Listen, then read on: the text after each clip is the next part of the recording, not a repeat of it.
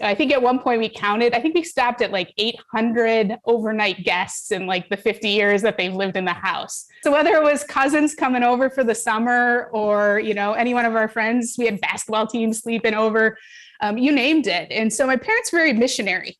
They really, I mean, I don't think we would have called it that, but that's exactly what they were.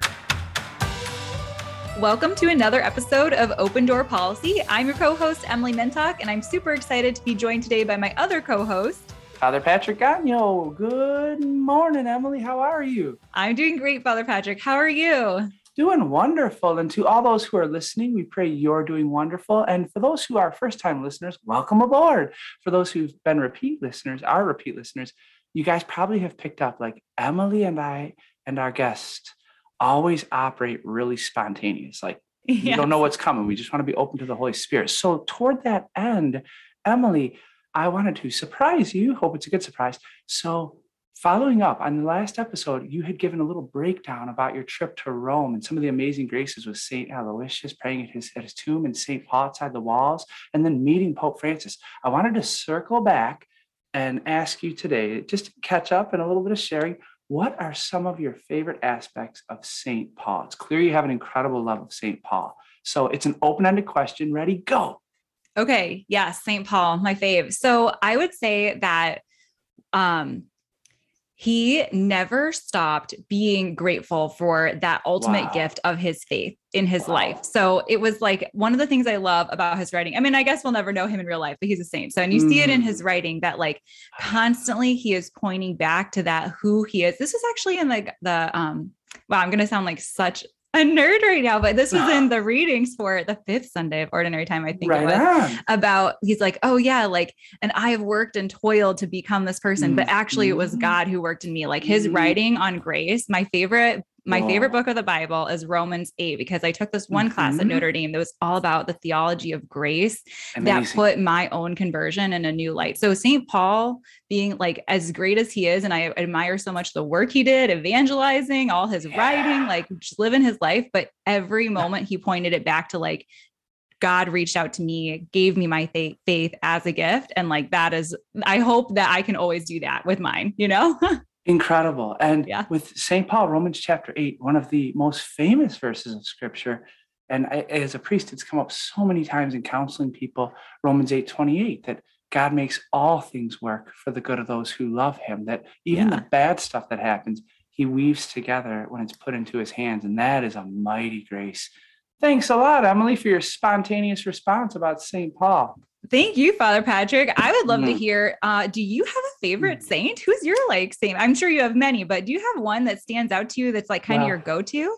If I could, um, that's the teapot in the background, everybody. Yay for tea! Yeah. So uh, it's it's it's I'm everybody says this. It's it's Mother Mary. I absolutely love Mary, and uh, and then uh, Saint Joseph, of course, and Saint Therese of Lisieux. But if I could share one little insight from a saint that's been on my heart lately, and I, I want to offer this for the listeners. Oh, there's gold right out of the gate. And then we're going to jump in and have a blast with you. You guys already saw the picture, so we don't have to hide our host anymore. It's Eileen. But um, Saint Joseph. Saint Joseph was a man who he he didn't speak. We didn't hear any words from him in Scripture, but dreams, dreams. God, there were some important dreams that he had.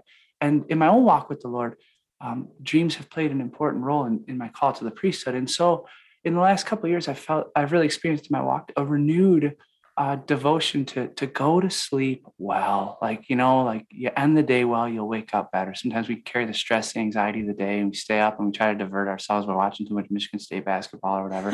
and uh, but going to bed prayerfully and asking Jesus, please speak to me in my dreams, minister to me in my dreams and it's not every night but but there are really wonderful things that will happen where he'll give me a solution or he'll ease my heart about something so uh, saint joseph i ask through your intercession that all of our listeners out there when they go to bed they would be open to saying jesus uh, most blessed trinity please speak to me in my dreams speak to me in my dreams and Lord, we ask that you release dreams over people as they sleep. We spend a lot of our life asleep. We may as well receive revelation and communication from God that brings transformation into our lives.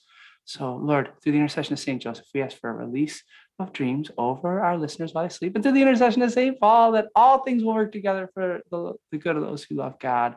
We love you, Jesus. Amen. Oh, Emily, that was quite an introduction. That was like our best start ever. This is going to be really? a great episode. It was like 14 minutes. Our guest comes on and like, come on. No, no so fun. Well, I am excited to introduce our guest today. Um, so it's Eileen Newell. We're so excited that she has made the time to join us. And I want to share three fun facts so that our audience can kind of get to know her a little bit before we dive into her just incredible story of how God has blessed her throughout her life. So the first one is all four of her grandparents were born in the 1800s, combining for 102 grandchildren. So Eileen has 96 first cousins. And I've met a lot of big families, you know, throughout my life being Catholic world, but that is truly incredible to have that many first cousins. Mm-hmm what a gift. Um, I love my cousin. So, mm. uh, her second fact is that she has traveled to 40 countries by her 40th birthday, and Whoa. she has been to Mass in 16 different languages. So, wow. talk about a perspective of just the universality of the church. That is incredible. Mm-hmm. Um, and then, final fact, a little more local during winter snowstorms, she cross country skis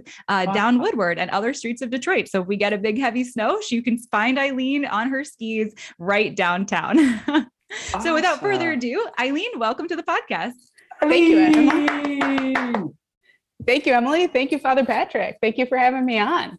It's it's truly a, a blessing to be able to uh, enter into your vineyards, the vineyards of the church, and, and see all the work that you guys are doing and, and firsthand participating with you. So I'm very excited to be here. Thank you. I have you.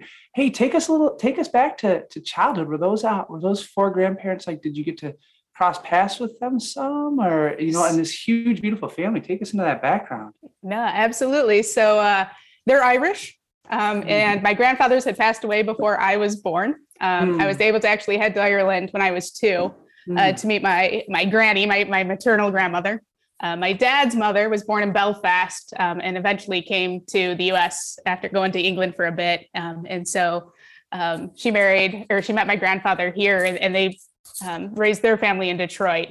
Um, and so she was around. She was 80 when I was born and passed away uh, when I was in my early teens. Um, so I did get to know her mm-hmm. um, and be able to experience, uh, you know, her faith, which was which was very interesting, right? So growing up in Belfast, wow. Um, you know, uh, during the Irish War for Independence, and and you know, my grandfather, my maternal grandfather, would have fought in the Irish War for Independence, and uh, wow you know, mm. my, my grandmother from Belfast uh, would have experienced uh, firsthand the Catholic Protestant, um, you know, the, uh, the, the, neighborhood, right, and, and growing up um, in an environment where, um, you know, it, you were tested uh, truly on, on your faith and what it meant so uh, tell us more, yeah, about your what was your experience like growing up with those Irish Catholic roots? Um, where did you go to school? You know, you've always been, I think, in the Detroit area. So we'd love to hear more mm. about mm. your faith growing up through whether through their example or maybe also yeah, your parents. Well, actually, so right. So I grew up in uh, Allen Park. So I went to Cabrini. Um, that was my home parish, still is my awesome. parish to this day. Um, and wow. so awesome. Um, you know, it was it was through my parents, right? That that I can say that I love the Father first um, you know, mm. and so, you know, it wasn't, I really couldn't explain that it was Christ, right? Or Christ and using my parents, right, to be instruments of grace to show me, right, the Father. Um, but as a kid, when you think about your first prayers, the very first one you learn is the Our Father, right? And you can, yeah. right, yeah, you connect true. right to the Father, right? And then you go the Hail Mary and the Glory Be. Um, and so you throw a little St. Patrick in there, and I had a very, you know, you know, the Trinity right was was very much you know from from the early days right of of my faith was was so important to me um, my parents were absolutely instrumental um, my father was a healer right he was a doctor um, wow. and he ran a practice in taylor and worked in the hospitals downriver um, but hmm. he would be the one that never turned away anyone right so this is before urgent cares existed wow. Um, uh-huh. so you know women who didn't have health insurance were delivering babies in his office um, he would stop at the mm. you know the police station and sew up you know or or you know treat any of the guys that were being detained you know and helping out the police officers um, you know even our house he how you answer the phone right because you know he made sure our number was public and our address was out there so you'd have patients calling um, you know who were sick and and we got to participate in his vocation at a very early wow. age right I mean, quite often the first room, the first bedroom in the house turned into a, turned into a clinic room when the door, you know, someone knocked on the door. And, you know, and we knew that house calls were, you know, were, were real things. When the phone rang, dad could be out the door at any minute. And, if you're lucky, you got to go with him um, and to be able to see him, Wow. you know, actually do what God called him to do, right? We got to see him be a husband, we got to see him be a father, um, Mhm. but we also got to see him truly, you know, be a healer. And Sirach 38, right, talks about the importance of doctors, Amen. which is like, he Come passed on. away in October, and that we actually used that as his first reading and as, as his funeral, and it summed up my dad's vocation that we all got to see. Um, mom is just as instrumental, Wow. right? Her charism's hospitality Mm. um, right? And so Mm. to invite people into the home. And I think at one point we counted, I think we stopped at like 800 overnight guests in like the 50 years that they've lived in Oh. the house. That's so whether it was cousins Oh coming over for the summer or, you know, any one of our friends, we had basketball teams sleeping over, um, you named it. And so my parents Oh were very my. missionary. They really, I mean, they, I don't think we would have called it that, but that's exactly what they were. Right. And they taught us to go out into the world. Um, and dad's great commission was always say your prayers and go to mass. Um, whenever, whenever he sent us it. out, uh, but they also they also taught us to invite people home, right? And so to Mm. bring a, to bring them into the home, um, and so everything was centered around faith um, and, and who we were, but it was it was definitely very missionary, um, and so it's their faith that was really my foundation, right? And you and you do that as a child, right? You you you need that support system, you need that you know the you know the ground floor that you can build off of and eventually as you grow into your own it becomes the flying buttresses that hold you up or training wheels um, and i don't think we actually ever truly get rid of that you know the way that we always rely on other people when we're, we're going through storms um, so connected. you know always. very much so very much so so my parents were instrumental but um, you know it, i was really i was really blessed to have people in my life my godparents right um, the clergy at school the sisters Wow. right my own siblings right i'm the youngest of, of the six Mm. so being able to watch all of them do their journey and really understand where they were going through faith but was a big piece um, Wow. so the next the next connector for me right then is the reason right so faith and reason the 2 Mhm. wings that we Amen. that we you know that we look to to seek truth you know that's what john paul ii teaches us right and Yeah. so i'm a thinker right so it was it was one of those Mhm. things where whether it was spending summers in ireland good. um, and you think about Mm. St. Patrick being, you know, we're, we're we're heading into March, right? And so, and uh, Yeah. St. Patrick is, you know, was a key player in looking at what it means to be a joyful Mhm. missionary disciple. There's Uh-huh. a, He went. Can you believe he went back? Can you believe he went back after he escaped? I'd be like, oh, Lord, Lord, please, can I go to somewhere Right. else? Yeah. Those guys are crazy over and there. crazy. Well, Ireland was never actually part of the Roman Empire, right? And so when you think about everywhere from, you know, Jerusalem and where Paul traveled and up Mhm. to England, right? Mhm. Everybody was part of the Roman Empire. Ireland was the barbarians, right? Even the Roman Empire didn't Right. venture there yet. Uh, you know, yet Patrick did. So Hey, I want to get two follow-ups with you, Eileen. So, two-part question. Um, from from these beautiful days of upbringing. The first one from Sirach 38. It's a dad question about your dad. Um, and the second one is about your encounters with Jesus as a child. So the first question is uh, from Psalm 38. I not Psalm Sirach 38. I love that chapter. And where we hear, "Give the doctor his place, lest he leave you, for you need him too." Verse 13. There are times that give him an advantage, and he too beseeches God that his diagnosis may be correct. Sirach 38 describes, as you know, and his treatment bring about a cure, a praying doctor. So uh, the two questions. One is, can you remember a time witnessing your dad in his in his life as a doctor? A specific example. It's okay if not. Like, he prayed all the time. But uh, one of the moving experiences of like, man, dad was a doctor and, and he, he asked the Lord to get in on this and to, to bring the healing. The second was, is there from your childhood one of your favorite moments of faith and encounter with Jesus that that comes to the surface when you think about those golden days of faith that have led you to be the woman you are now. Um, yeah, absolutely. So, I mean, dad, he, he had a prayer life, right? That was his commission, right? To, to, you know, say your prayers, right? And so whether, you know, for us, you know, putting us to bed tonight, he would come in and pray with us. Um, you know, but Mm. even, even out in the fields, right? So healing and hope, they go together, right? And they're all focused around, right? The, the mission towards God.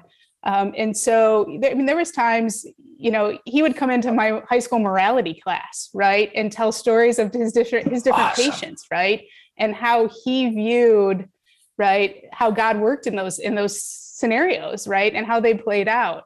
Um, so it was definitely an, a huge aspect of his life, right? It was was the prayer piece and knowing that you know in our humanity, right, in our weakness, um, and we're all prone to make mistakes and we're prone to make failures. Um, is that you need God, right? You need His grace. That if you're going to be in His instrument, right, you have to to pray to get out of the way and let Him do His work. Mm-hmm. So good. Now, how about you as a child, like first communion or a moment that just like you look back and like, man, God really got me there. So my this is kind of where the thinker reason comes in, right? It was for me, it was Mhm. really one of right, uh, kind of putting all the pieces of the puzzle together. Um, you know, there there was um, in, in talking with my father, for example, I think one of the biggest the biggest fights we got was was over the apostolic nature of St. Paul, right? Wow. And so I was 12, right? Say yeah, what? 12, 13. I was in junior high. And I was like, I, I, I battled him. I'm like, he wasn't one of the 12, right? And he was like, you know, and so we talked about what what it meant to be an apostle.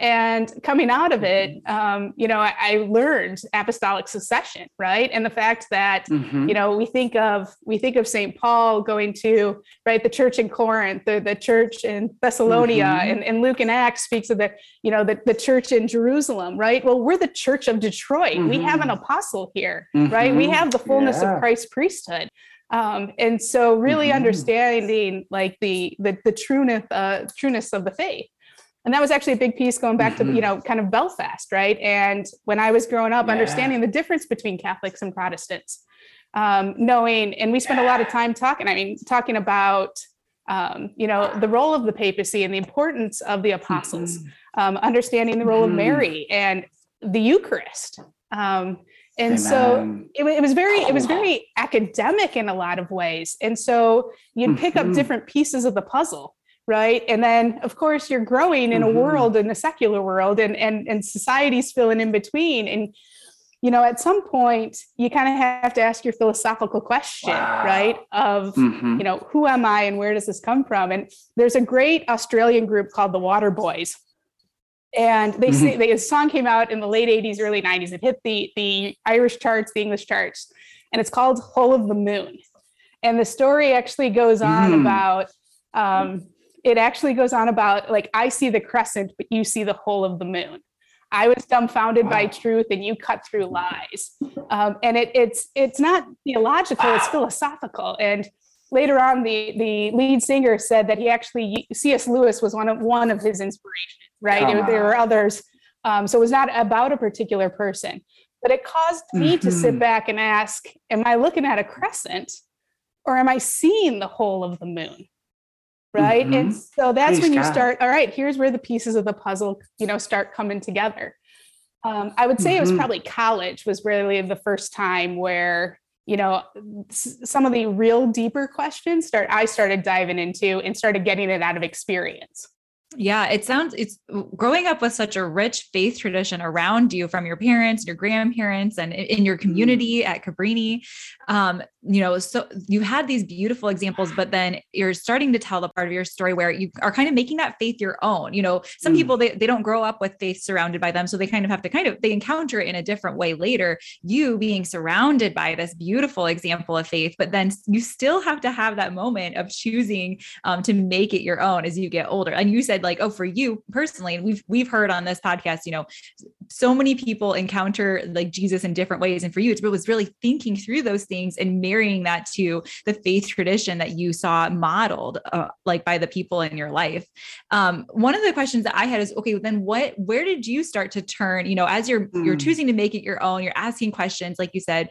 Um, did were there books did you go to scripture did you go to the catechism sort of where did you turn to to start finding those answers to grow Mm. in faith as you're kind of making it your own deepening the like beyond just what you were raised with Um, you know, absolutely, right? I mean, I had incredible um, associate pastors when I was growing up, right? And so um, being able to ask questions and um, understanding like salvation history. Um, I had an incredible high school religion teacher, right, that taught Old Testaments and sacraments. um, and where you we actually dove through the you know right the, the Eucharistic prayers right and the epic you know the oh I'm jealous and the, I and the wish I calling of had the Eucharistic that. prayers I mean it was I was a sophomore in high school diving into this right so it was all these and it, it was all these pieces and you know when you work on a piece piece of the puzzle right and you start you get the frame and you're kind of kicking the tires on the frame right and you're asking the questions and you uh, you start seeing okay this is where you know this part of the piece of the puzzle is coming together. This is what this picture looks like. And then this oh yeah we got the lake over here we got the trees over here and they're starting to make more of the scenery. Well for me it was really okay where were these gaps you know that that i was missing? And one big piece for me was really suffering. Um, i grew up in you know the the life that i grew up in i was really blessed right?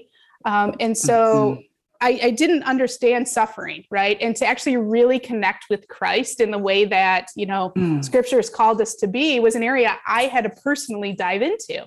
Mhm. And I, I could find Christ in other people, right? That was a very Mm. real experience for me, right? So obviously my parents Mhm. and, and a whole other people. So when I was a when I was in college, I actually went down to so this is in the middle of the 90s, right? So the end of the Mhm. Civil War, and I went down to El Salvador.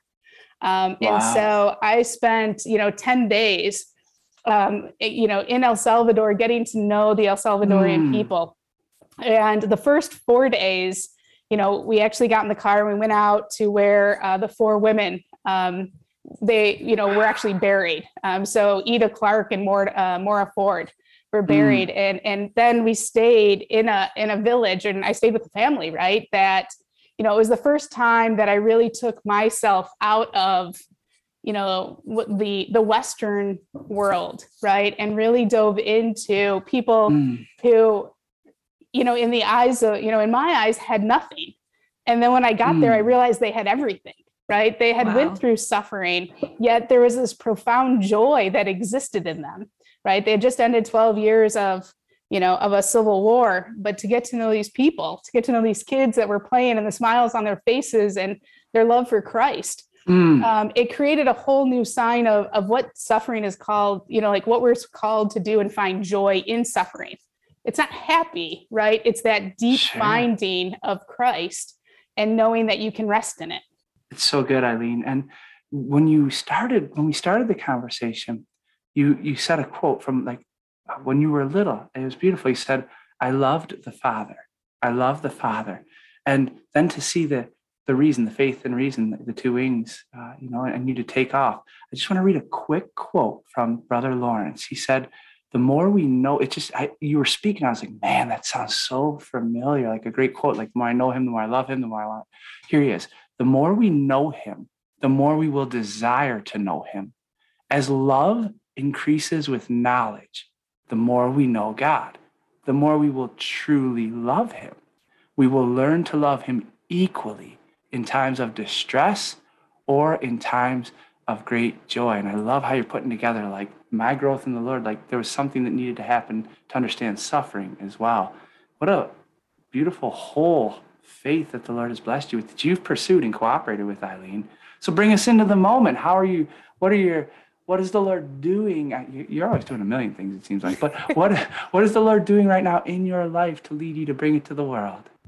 Um, so it's, you know, it's, I almost want to say that every day is a different day, right? So, so one of the things that, you know, as I was growing up, I learned a lot about was, right, the liturgy. I, I was an altar server, one of the kind of the first Awesome. the first era of it and uh, the the the priest that um, was training us right had us draw out salvation history on the board right and it was the first time that you kind of actually put all those pieces of the puzzle together right so he had us throw bible stories up there and so he took that in a timeline the way you would in a history class and then he outlined the liturgy right of Mhm. how the liturgy um, impact, you know, how the liturgy correspond with salvation history, So obviously with the, you know, right, with the big emphasis on what was happening with, um, you know, the, you know, the, the Eucharistic prayer, right. And where that fit in, into, in Christ's suffering, right. And his, you know, passion, death and resurrection. Mhm. But he also then took the liturgical seasons, Mhm. right and planted those out in, in in salvation history. And that actually i never realized it but it actually Ah. very much impacted my spirituality right. of what i do every day. And so every day i wake up in advent right? And Mm, so i'm waiting for christ to tell me what the day has in store right? And at All some right. point he reveals himself his incarnation comes to life in my life right? And there's mm. times where we're walking through ministry with them, and then there's moments of Lent, but at the end mm-hmm. of the day, you're going to find the resurrection Hey. you know and so that applies in the day whether it's in a project at work whether it's in you know something that we're trying to to you know some mission of the church right and to you to view life in versions of the liturgical season is to walk in christ's life So right beautiful. and and how he actually you know comes to life in every day so every day i wake up Mhm. in advent Mm-hmm. That's so amazing. I've never heard that explanation before of living liturgically like that. I'm I think that's a great insight for our audience. That's so incredible.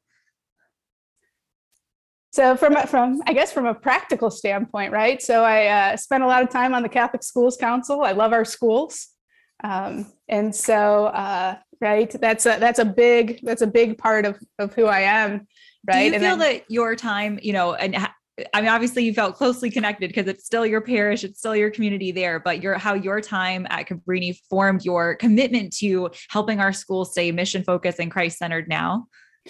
Absolutely right. Oh, for sure. Right. So to, to have the blessing of being in, in a K through 12, right, Catholic and Catholic school environment, um, and, and being able to see the parish, right, um, you know, come to life. It, there, there's definitely a, a passion for it, right? The the benefits that I was able to get out of it. So I obviously had right with my parents and how I described them, the, the home life, right. But then it was also in how I learned, right Mm. every aspect of right every aspect of education was then centered around faith right um, and so and, and schools is the one area where we actually we're starting to do it in family of parishes right? Which which i think is a true blessing. Mhm. but the cyo and the catholic league like growing up playing sports right? Mhm. you'd walk into a different gym you know in grade school you're playing against each other. And then in high school sometimes you know they you're on they're now on the same team. Mhm. and you know i grew up in a, in a, in a time where we became really good friends with the the other players the other you know folks in the catholic league. And so i actually learned the diocese. I learned our church through sports um and so I love that. That re- I relate to that so well. Growing up playing sports as a kid, like I could name every uh every school in the archdiocese or in our diocese at home because of playing against them in sports, and to this day.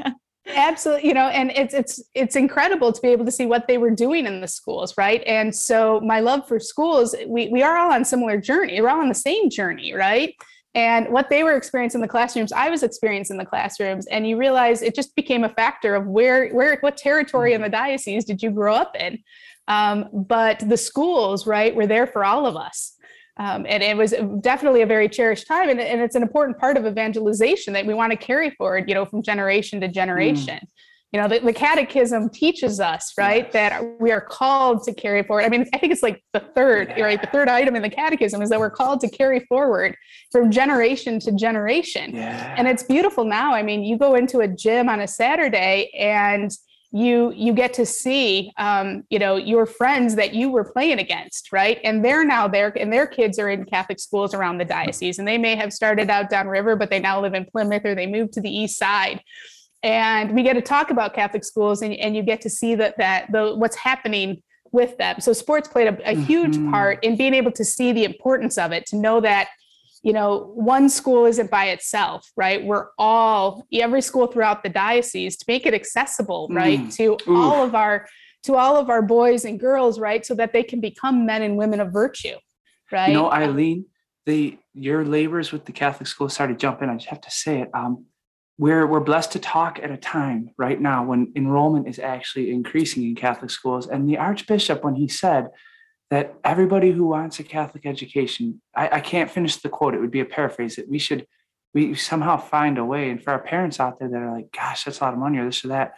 My intuition, my in my thought, and I'm gonna pitch it to you, Eileen, is like I would just encourage like just sit down with the pastor and talk. Just approach. What do you think, Eileen? To those that are weighing, like, that's a lot of money. And you know, the bills and this and that, but it's so fruitful. What do you think? What would you say to those that are weighing that option of like, do I make that investment for Catholic schools? And, and those that feel like I just can't afford it. Right. No, and, and it's it's you know you, you have to have those conversations, right? The pastors, the principals, right, at the schools. Um, there are opportunities. There's scholarships coming out of the Michigan, you know, the the Catholic the Catholic Foundation of Michigan. Um, there, there's scholarships programs running through the AOD, right? And so being able to um, you know sit down with, with with pastors and principals and there's other families right? So the the the idea around school right is evangelizations for families right? It's where we get to interact and, and Amen. talk with each other right? So you're not alone. There's other families that you know how do you work your budget? How do you work your family budget? You know where where are you savings what are different things that you can do as a family right to help support you know the the cost of going through catholic education and you know that's that's where evangelization of families come in right? It's the it's the opportunity to be able to do it but it's also it's where good stewardship right comes in.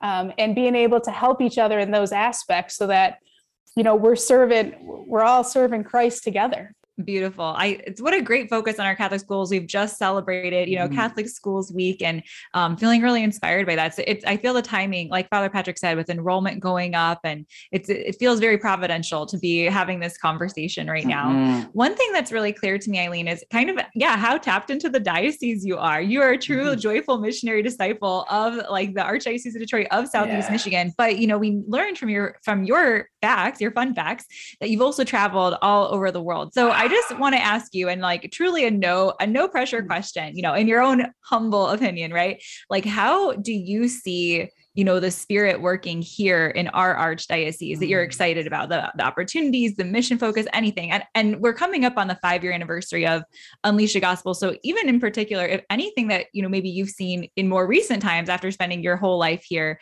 I would just love to hear your thoughts, given how tapped into everything that's going on here you are. Kind of going back to right the church of god right? The church of detroit is the local church right? It, it has the fullness of christ's priesthood here right? And and we and we think about the church right? I think typically i'm going to say stereotypically right? We think of the pastor and the pope right? Those are the two people that we Mm. see right? But we don't necessarily think about the local church right as being the christian faithful that we're called to serve. We're called to serve each other um, and so looking at family of parishes, for example, right? To me, like Unleash the Gospel tells us to be cooperative and innovative. Um, and this, you know, family of parishes kind of is the first step to be able to do that. I kind of view it as, right? So you're, you're on a block with a bunch of other families. And at some point in time, the kids get old enough that you tear down the fences and you start playing in the other kids' yards, right? And you know, mom and dad call you home for dinner sometimes, and sometimes you eat dinner at the neighbors. And not everybody needs a basketball court, not everyone needs a swimming pool, but you work together, right? As a, you know, A true, a like true- true family- family, extended family group. exactly right so that that's what you know when you think about growing up on a block where you know there's there's a bunch of fa- you know parish families and and how do you play together to evangelize the rest of the block um, and so I- i'm very excited about the innovation right and, and the cooperation that you know this is this is you know one step in, in in looking at what unleash the gospel can really do Amen. Hey, Eileen, we love to ask people what's what are what's a dream on your heart these days? Something you would love to see the Lord do. Maybe it's in in your life, your family, the church, uh, all three categories. Feel free to answer however you want. But some of the desires of your heart, the dreams, like Lord, I can't wait to see this. So from from a practical standpoint, really, right? I think there's two two things that I would love to see us actually carry out more, right? In, as part of evangelization efforts, right? Mhm. Um, first is I, I think of corporal works of mercy, right? And and burying the dead, right, is one that I think as as a church we're we're starting to lose, right? Um, and the idea of going to funerals and being with families, right? Um, when I was coaching, you know, if someone lost a grandparent, I'd have the whole team go. And quite often it'd be the first time that some, you know, some of these students were experiencing death, right? And and the fact that death is transitory, right? And it gives us a Mm. chance to evangelize of, you know, the, the role of salvation, right? And the fact that, yeah, death is happening because of the fall, but it's Christ's death and resurrection that allows this to be transitory, right? And that Mm. we will see who, you know, that person again and, Mhm. and how to be support for each other, right? When someone's going through, you know, the sorrow of losing someone, because odds are that person reflected Christ in their life, Mhm. right? And so being able to be a support network for each other, um, you know, is, is something I think that's ex- extremely important, right? That that I'd love to, you know, to see us do more, um, you know, as a corporal work of mercy. Beautiful. Um, the other piece is is confession, right? I think, Mm. you know, I mean, Mhm. and priests are very encouraging about going to confession, but I actually don't think we talk about going to Mm. confession. And when you can actually have a really good conversation with someone about the, the fruits, right, of confession or helping someone Yeah. get over the hurdles that they have, right? And it's scary, right? I mean, like when you aren't used to going, and even when you are used to going, right? If there's something that's weighing on your heart, being able to get it out, you know, but but knowing that God's mercy is so deep, right? To get over the, the human fears, right? To be able to put your trust in the Lord. Um, you know, I think those two items um, are something very practical that we can do in our everyday that I think bring people closer. I hope I'm not wrong. I think, and it's not everywhere and all the time, perhaps absolutely true, but I do think for all of our listeners that confession brings out the best in a priest because a priest knows he's in need of mercy too. And we're not there to judge people. Um, but Jesus has made a judgment that the people that are about to get absolved are worthy of his blood, worthy of his death. And so the measure with which we measure will be measured onto us. And I, I think that confession, it's it's a real tenderizer of the heart of a priest. So, Lord, bless anybody out there who's maybe a little scared about confession uh, to, to experience that mercy. And bless all the priests to reflect the mercy of Jesus. What's up, Emily? I was I was gonna say flip side. To- thanks for that perspective, Father Patrick. Um, because to hear from priests always like how they experience confession. Because I think for us, uh, us uh, lay people, it is like Eileen said, it can be intimidating, even if you go often. I've I've been blessed to go in the habit of going fairly often, but it still can be really scary at times. So to know, like like you said, that it can bring out the best in a priest, and I would say and tenderize the hearts. I would say can tenderize the hearts of people going. I think like confession for me is again kind of and this is like almost full circle from kind of what I said about St. Paul and Grace earlier but like because it can be so intimidating always realizing that like getting over that fear or Mm. anything that's holding you back from going is the gift of grace that you're there. I love when priests are like just like thank you for being here. Thank you for making a confession or a good confession and to recognize like that is the gift of grace of your faith to then to get over that to go and to be reconciled with the lord that's my one of my favorite things and thanks eileen for sharing that because you know we're, we're about to start lent as well it's a great time to go to confession i'm going to give a shout out to confessionsfinder.org uh, for the lay faithful in the archdiocese or priests too if you want to find other confessions to go to from your brother priest um, have to give that shout out. It's Yeah. it is really a great time. Um, and thank you also, Eileen, for the reminder about Mm. corporal works of mercy, burying the dead. Um, one of those ones that you know maybe gets a little bit left out. It's Mm. not, not the ones that we think that we can go out and just do on a Mm. daily basis, but there is so much good in the mass of funerals and things like that. And like you said, kind of even in honoring your father's life with the reading that reflected his whole life. There's so much good there, and um, I really appreciate the reminder of that that uh, sometimes overlooked one, I guess, that we can all take with us moving forward. We are so, so grateful for your time to share with us. I feel so inspired by the life that you that you have lived in the Lord Mhm. from and the gift of your your faith. Um, so we'd like to end with prayer. Would you mind kind of starting us out with prayer um, and just inviting the Holy Spirit for our listeners? So as we're heading into Lent comes March, right? Yeah. Um, and St. and so- Patrick's Day. St. Patrick's Day, right? So March is a big month. I got my birthday, my first communion, my baptism, St. Mm. Patrick's Day, That's your month. right? Uh, Annunciation. I mean, there's a lot of stuff going on. So You're um, exactly. So so I'm gonna invoke uh, St. Mm. Patrick's words of the gra- of his breastplate, right? Mm. Um, Yeah. Right. And so Christ with me, Christ before me, Christ behind me, Christ in me, Christ beneath me, Christ above me, Christ on my right, Christ on my left, Christ when I lie down, Christ when I sit down, Christ when I arise, Christ in the heart of every man who thinks of me, Christ in the mouth of everyone who speaks of me, Christ in every eye that sees me, Christ in every ear that hears me. Father, we thank you for your beloved daughter, Eileen. She's a beautiful example of good old St. Catherine of Siena's quote Become who you're meant to be, and you'll set the world on fire. She's setting it on fire. We ask for more for her and all of our listeners, God, that will live passionately engaged with Jesus Christ and unleash the power of the gospel everywhere we go. Emily, you want to add anything? Lord, we give you thanks for this great gift of being on the podcast again. Give you thanks for our listeners um, and just the way that you are able to work here in the Archdiocese of Detroit. We give you thanks ahead of time for all the good that will come from Eileen's example oh. and from the people who will go out and live their lives with Christ all around them uh, moving forward after this day. Big old blessings on everybody in the name of the Father and the Son and the Holy Spirit. Amen. Amen.